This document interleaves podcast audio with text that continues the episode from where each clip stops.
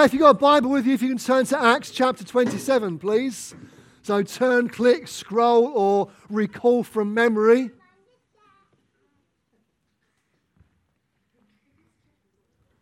I went to the opticians recently because I was struggling to read my rather small print Bible. And uh, I was saying to him, you know, it struck me a few weeks ago. I went to read something in church and just I found I couldn't, it was just all blurred, couldn't read it. And uh, my optician's very helpful comment was, Why don't you know it all from memory? Which was not a bad point. Wasn't quite what I was hoping you would say. Um, but there we are. So you can recall from memory, I'm sure, um, the latter part of the book of Acts. We've got to Acts 27. This is a penultimate message, penultimate message in our series in Acts. Oh. Some of you are disappointed about that. Some of you are nonplussed. I don't know. We're gonna, uh, I'm going to skip some verses because it's a long passage I want to refer to this morning. We don't have time to read it all. I'd encourage you to read it because it's some good stuff in there. But I'm going to highlight some verses to us that I pray will be helpful as we go. So, Acts 27, I'm going to jump around a little bit so you can follow through uh, on your phone device or old school real print version like this, if you wish. Verse 1 When it decided that we would sail for Italy, Paul and some other prisoners were handed over to a centurion named Julius, who belonged to the imperial regiment. And they start their journey and by verse 9, we read that much time had been lost. And sailing had already become dangerous because by now it was after the Day of Atonement. So Paul warned them, Men, I can see that our voyage is going to be disastrous and bring great loss to ship and cargo and to our own lives also. But the centurion, instead of listening to what Paul said, followed the advice of the pilot and of the owner of the ship. Since the harbour was unsuitable to winter in, the majority decided that we should sail on, hoping to reach Phoenix and winter there. This was a harbour in Crete, facing both southwest and northwest. So, what happens next is there's a huge storm. That's the summary of the next few verses. A huge storm, and uh, we, we find that actually the ship gets shipwrecked. Verse 21 After they had gone a long time without food, Paul stood up before them and said, Men, you should have taken my advice not to sail from Crete. Then you would have spared yourselves this damage and loss. But now I urge you to keep up your courage, because not one of you will be lost, only the ship will be destroyed. Last night, an angel of the God to whom I belong and whom I serve stood beside me and said, Do not be afraid, Paul. You must stand trial before Caesar, and God has graciously given you the lives of all who sail with you. So keep up your courage, for I have faith in God that it will happen just as He told me. Nevertheless, we must run aground on some islands. And so, what happens then? The, uh, the ship is shipwrecked, and they discover that they uh, run aground on Malta. And we'll pick up the story in Malta a little bit later. But for now, let's pray. Lord Jesus, we thank you that already today you've been speaking to us so clearly. And now we pray in these moments as we consider these verses together that you would continue to speak to us from your word and that you would apply it to our lives. We ask it, please, in Jesus' name. Amen. Amen. Amen. So, to start with, what we've got here is life in the storm. If you're taking notes, that's the first heading life in the storm. All of us face storms in life, don't we? For Paul here and his traveling companions, it was a literal storm. He was on a boat, the wind blew up, the waves got high, He was in literally a storm, and as a result, as we heard here in the passage, the boat is shipwrecked. But for you, it might not be a literal one. Or maybe it has been. Maybe you've been out on a boat. We were in the Lake District uh, last week and we were recalling the previous time that we had been in the Lake District where someone had the bright idea of taking a boat out onto a certain Lake District lake. Because at the time it looked calm and sunny and peaceful, and I thought it'd be fun for my family. However, by the time we got to the middle of said lake, the wind started to blow, the waves started to be a bit choppy, and the boat's going up and down. But as you can imagine, my family remained peaceful and calm, confident in my ability to pilot us safely back to shore. So we were recalling that. Maybe you've been in that sort of situation. Maybe you've taken out a sailboat or a, a leisure craft, and you, you know what it's like to be in a storm on a choppy lake or a sea. But even if you don't, I'm sure you know what it's like to face a storm in life. When circumstances start to blow around you, where life gets bumpy, not just an ocean wave. Maybe it's not a literal storm that you've been in, maybe it's a circumstantial one. Maybe you're in one right now. Maybe you're sitting there thinking, you know what? I'm in the storm right now. It's all around. Everywhere I look, there's storm. Every direction, there's storm. And if this morning you're sitting there thinking, well, actually, I'm not in a storm, life is good right now, then hallelujah, I'm thrilled for you. But let me tell you this this is not prophetic, it's just how it is. There will come a time when life will get a bit choppy because life is like that sometimes. And it will feel like you're in a storm. So even if you're not in one right now, even if in your years you have never been in one, you probably will at some point. So the question for us I would suggest is not will you hit a storm? It's not like taking a boat out on a lake thinking it might be okay, it might not. We'll, we'll find out and we'll see. It's not will you hit a storm. It, the question is rather what will you be like when you hit a storm? What will your reaction be? How will you cope? What will you do? What will you be like in the storm, in that moment when all around you, in every direction, it's coming at you. It's not will you hit a storm, it's what will you be like when you hit a storm. See, Paul knew that the storm was coming. Interesting, isn't it? He, he warns his fellow travelers of it. And when it hit, he carried on trusting in God to see him through. It's not that he gave up at that moment and thought, oh, God's abandoned me. There's a storm here. No, no, not at all. Rather, in that moment, he carried on putting his trust in the Lord to see him through.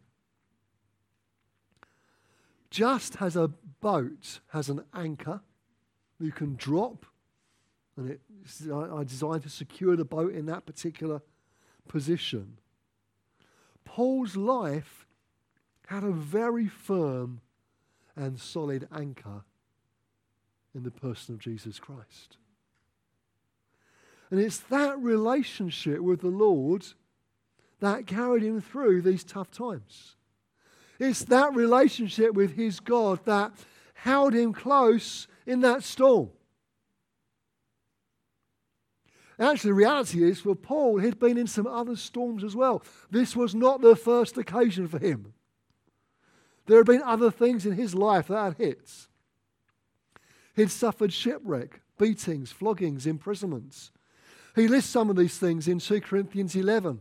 He says, Five times I received from the Jews the 40 lashes minus one. Three times I was beaten with rods. Once I was pelted with stones.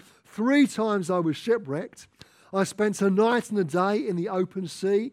I've been constantly on the move. I've been in danger from rivers, in danger from bandits, in danger from my fellow Jews, in danger from Gentiles, in danger in the city, in danger in the country, in danger at sea, and in danger from false believers. I have labored and toiled and have often gone without sleep. I have known hunger and thirst and have often gone without food. I've been cold and naked. Besides everything else, I face daily the pressure of my concern for all the churches.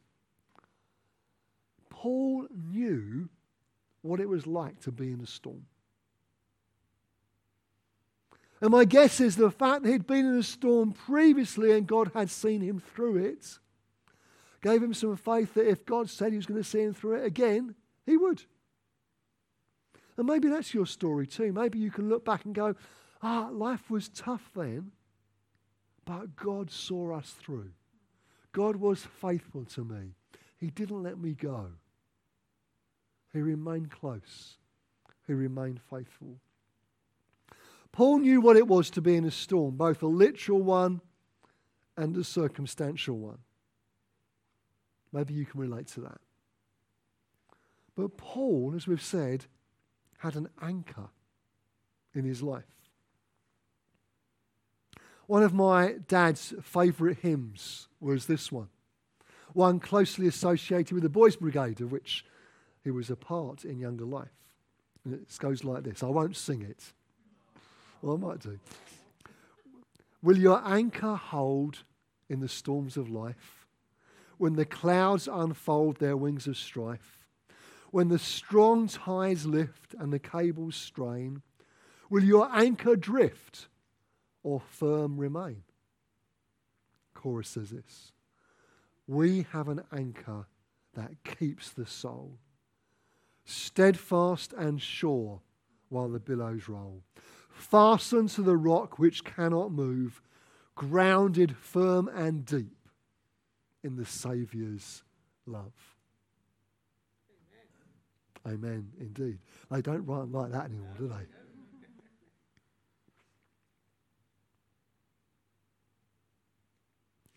Paul had an anchor in his life that held him firm and deep in the Saviour's love. So, my question this morning, friends, is this Do you have that firm and solid anchor, that sure foundation in your life? Maybe you know it in theory, but working it out in practice is a bit tough sometimes. That's true on lots of things, isn't it? We can know it in theory. We can say, yeah, I agree with that. My mind says, yes, I believe it. But working it out in practice is tough. We sang a song earlier that talked about not being shaken. We sang that line, I will not be shaken. So appropriate to this point. I'm thinking, if we carry on seeing this much more, I won't have anything left to say. Because it was so true. It is so true. I feel like this morning there are some of you here who are facing storms right now. And you know in theory that God is faithful. You've even seen it previously in your life that God is faithful. But right now, in this moment, in this storm, you're finding it hard to believe it again. I felt as I was preparing this week, as I was praying about this passage, that that applied to some of us this morning. Does that resonate with any of you? Just raise your hand where you are. You know it's true. You've even seen it to be true before, but right now you're just struggling to believe it in practice. I want to pray for you right now. If that's you, why don't you just stand where you are? I'm going to pray real quick. Father, I want to pray right now for my dear friend standing. If you're near someone who's, who's stood, just lift your hands then, just pray for them. Father, those who are facing storms in life, Father, I want to pray right now, Holy Spirit, would you come? And God, would you come and remind them that you are their anchor? You are their sure foundation. You are their solid hope. Remind them, Lord, that they have an anchor that keeps their soul steadfast and sure while the billows roll. Lord, remind them of the rock which cannot move, grounded firm and deep in the Saviour's love. Father, I pray right now that the truth of your word, the past experience of you being faithful, will make that journey from being a head knowledge to a heart and life experience. Holy Spirit, would you come right now in these moments? Come, Lord Jesus. Come and demonstrate your faithfulness. Come and demonstrate your goodness. We ask it in Jesus' name. Thank you, Father. Thank you, Lord. Thank you, Jesus. Thank you, God. Thank you, Lord, that you're good. Thank you that you never change. Thank you that you're the same yesterday, today, and forever.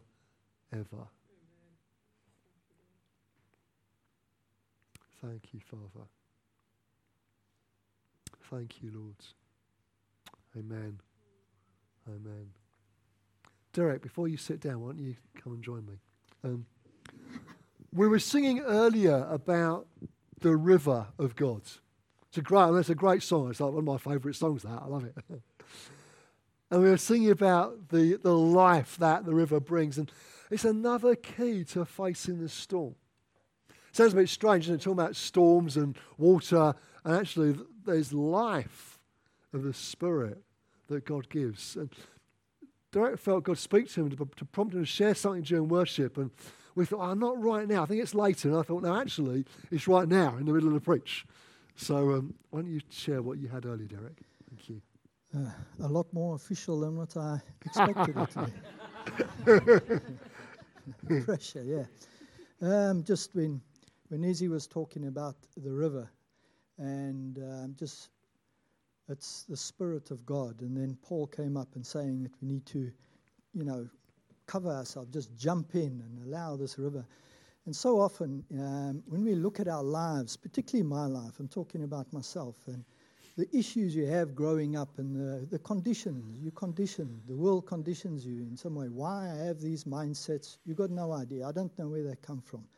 But I was introverted and I had strong mindsets about, I became a Christian many years ago, uh, 20 years ago, but I w- I wasn't where God wanted me. I was felt a bit like Balaam, just being stubborn, God nudging him all the way until the donkey had to talk to him. I feel I've got a bit of a donkey head, a dumb head, as they call it. But then four years ago, um, there was a word spoken over my life about, about the word and the truth of the word and the knowledge. And I thought, well, how's this ever going to happen? It was a prophecy. I, unfortunately, I can't find it, but anyway, it was this prophecy. And I thought, how's it ever going to come into being if I don't take up the word and start reading? I, I never, I read the Bible most probably once, you know, in my 20 years uh, being a Christian. But anyway, I said I was going to be determined to read it. Anyway, I started reading it, and I just lost all hope when I got to certain, particularly numbers. I thought I need something to encourage me. So I decided I'm going to buy commentaries. And I bought commentaries. Um, I can't remember, I think of his name now, but throughout the whole Testament, I read his commentaries. When I went into the New Testament, I read all, uh, it was uh, Tom Wright, I, I read all his commentaries right through the, the Bible. And as I was going through, I was just so encouraged and I was just so drawn to the Word. And over the last four years, I, I, don't know, countless times, I've just kept on reading it. When I get to the end, I go to the front and just carry on reading. Now, there's a word in, in Romans that says, Don't be conformed to this world, but be transformed by the renewing of your mind. And the only way we can renew our minds in this world, particularly in this day and age where we have such this information technology and it's just flooding you with all sorts of things. The word is the thing that keeps me f- so grounded. I come home, I don't turn the telly on, I just read the word. And it's just transforming me into somebody from being that stubborn person that these truths, you know, God says in His word that, um, um, that, I had it in my head now, now it's just gone. Um, uh, Jesus said that if you confess Jesus as your Lord, He comes in you and you are in Him. And that's a, that's a profound truth. It goes on further to say that herein is our love made perfect, that on the day of judgment, that as Jesus is, so are we in this world, not in the world to come, in this world. So the power and authority is in us. In Ephesians chapter 1, it says in, in verse 19 that the, the, the raising from the dead power is in with us. But I never yeah. experienced these things. These are truths that I've got to take into my heart and believe them. If I'm looking at the world through carnal mind and a carnal head, it just dissipates. I'm, you know, my flesh just rises up. And that giant I've got to kill. I've got to kill that giant in me. There's a giant that knows me better as well as myself.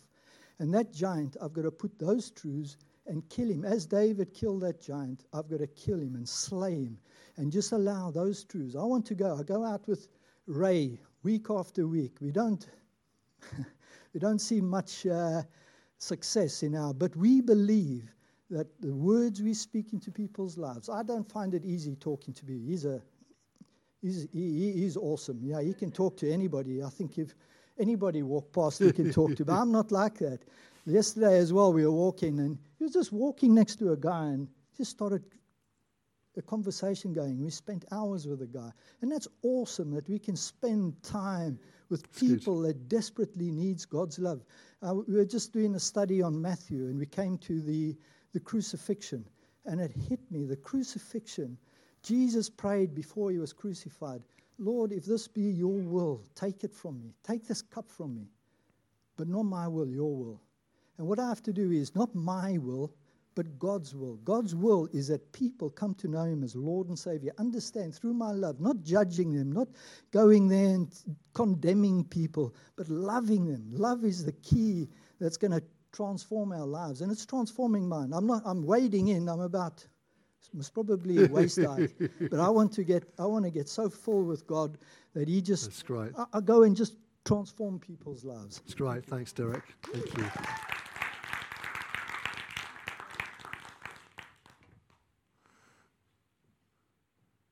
Just knowing God's word, knowing the truth of God's word is so helpful in the storm, isn't it? It's not just thinking positive thoughts. It's not just, oh, I'll be all right. It's knowing the truth of what God has said in His word that sees us through that, that storm. So, Paul and his, so thanks for that, Derek. It's so helpful to fit it in there. Paul and his fellow travellers are shipwrecked but alive and they end up in Malta. We'll look at that in a second. Before we, before we get there, just one more thing about the storm. I'm sure most of us can relate to the idea of going on a journey, can't we? Whether it's a business trip or a long awaited and needed holiday, whether it's just a day out with the kids, whatever the journey is, what you don't want just before you leave is someone standing up and promising that it's going to be a disaster. That's not a great start to a day out, is it, or a trip somewhere? But that's what happens here. That's the message that Paul brings to his fellow travelers saying, guys, we shouldn't go. It's going to be a disaster. And he's traveling, bear in mind, as a prisoner. He's got a Roman guard, centurion, and soldiers. It's not like he's the ship's captain or an officer, he's a prisoner here. And yet he brings this message. And he brings the message early and says it's all going to go wrong. It's a disastrous journey. Don't, don't, don't take it. Don't take it. But he speaks up. But a bit later, he's not heard the first time, but a bit later, do you notice he speaks up again? And this time, he is heard. And this time, what Paul says saves the lives of all on the ship. Phil Moore, in his commentary on Acts, argues that as Christians, we need to learn to be ignored. Fascinating uh, idea, isn't it? We need to learn to be ignored. And he goes as far to say that God wants you to be ignored. Not always, but sometimes. And his point is this if you speak up and are ignored in the good times, when the tough times come, those around you are more likely to listen. Because you're saying the same message in the good times and in the tough ones. And it's only the fact that you spoke earlier and may have been ignored then, but it's only that fact that gives you the right to speak later and then even to say something of really quite marked importance. Paul gives his warning not listen to, ship set sails anyway. And a bit later, he, he speaks again, and this time, Paul seems to move into a leadership position on the ship. And all those around him do what he says the sailors, the centurion, the soldiers. Paul seems to be the one in charge now. I wonder what situations is God calling you to speak up in? Where, it, where is it that you should be saying something of your faith? Maybe you think you've got no right to speak. Well, listen, Paul was a prisoner, he had no right to speak. Maybe you think you're the most junior person in your office or the newest person around. Who, who are you to say anything? The answer is simple. You can do and say lots if that's what God has for you. So I wonder, what does God want you to say? How does he want you to say it? To whom and in what situation? We don't have much time to, to look at it now, but as well as life in the storm, there's life after the storm. And Paul and his fellow travelers arrive on the island of Malta, beginning of chapter 28. There you can read it uh, at home. I'd encourage you to do that, the first 10 verses there. You'll find that Paul, having survived the storm, survived the shipwreck, then gets attacked by a snake. He's not having a great week, is he? You know, surviving a storm and shipwreck, and then a viper goes for him. Fortunately, no harm comes to him. God is clearly protecting him because God has things for him to do. The irony of the situation is not lost on the islanders, who initially think they must have done something really bad to survive a shipwreck and then be attacked by a snake. And then, when no harm comes to him, they revere him almost as a god. Maybe you feel like that sometimes. You just get through one storm, and before you can almost breathe, something else hits. But at no point does Paul suggest that this means that God has left him. At no point does he say, well, does that mean, you know, God's not around anymore? Not at all. If anything, these events just go on to prove God's faithfulness to Paul. So often we ask questions like, Does God really love me? Has He left me now? We think that circumstances prove or disprove things, but actually it's God's word that proves things, just as Derek was talking about a moment ago. Circumstances change, situations can be good or bad, storms come and go, but God's word remains the same yesterday, today, and forever. So rather than moping about, Paul hears of the sickness of uh, the leading man of Malta. His father is ill. The chief official of the island is called Publius. And uh, he hears about this guy's father who's sick. And so rather than moping around thinking, well, feeling sorry for himself, he takes the opportunity to go and pray for the guy. And you can, you know, I think it's a fair understanding that he probably would have said something about Jesus' love for him as well, wouldn't he? Prayed for him, shared the gospel with him as well, I'm sure. Paul's always looking for an opportunity to share and to demonstrate God's love. And he prays for him, lays hands on him, and sees him healed. No moping about for Paul. Just straight in there once again, sees an opportunity and goes for it. And I love the fact that this healing is not in a meeting.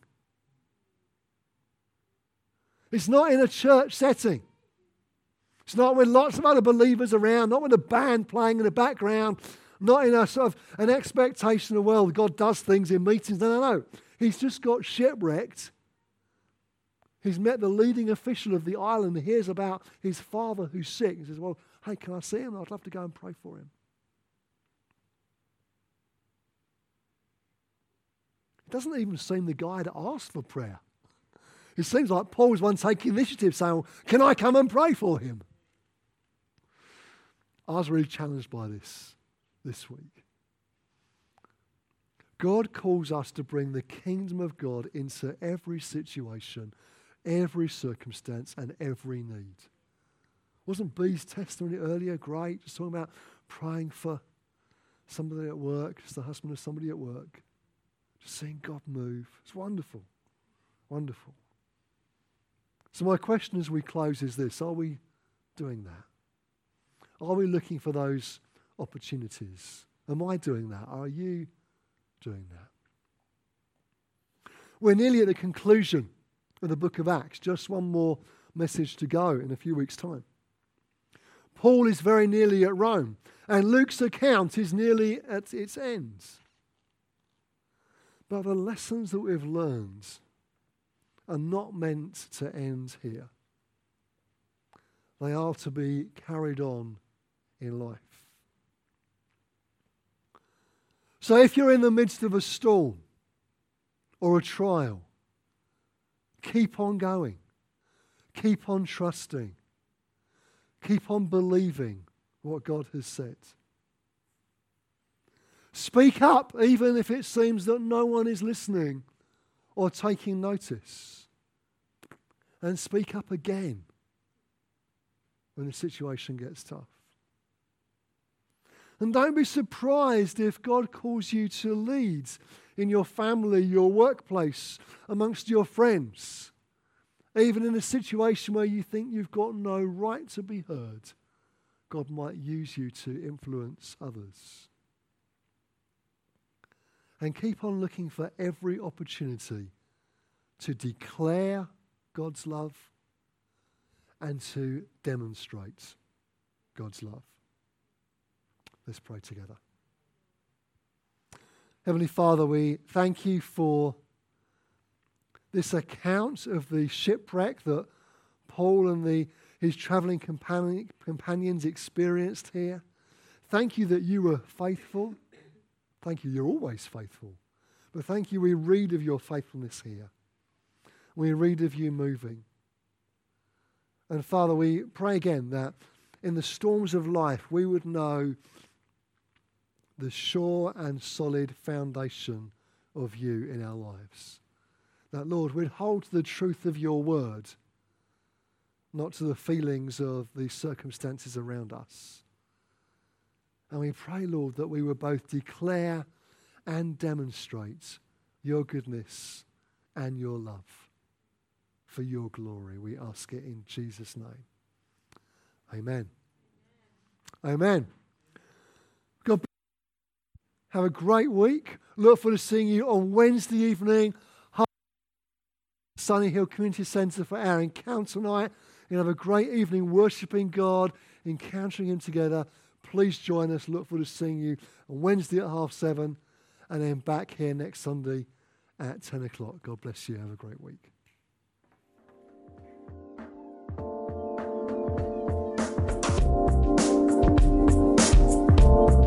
Thanks for listening to this Jubilee Church podcast. Feel free to check out our website at www.jubilee.org.uk or come along on any Sunday morning.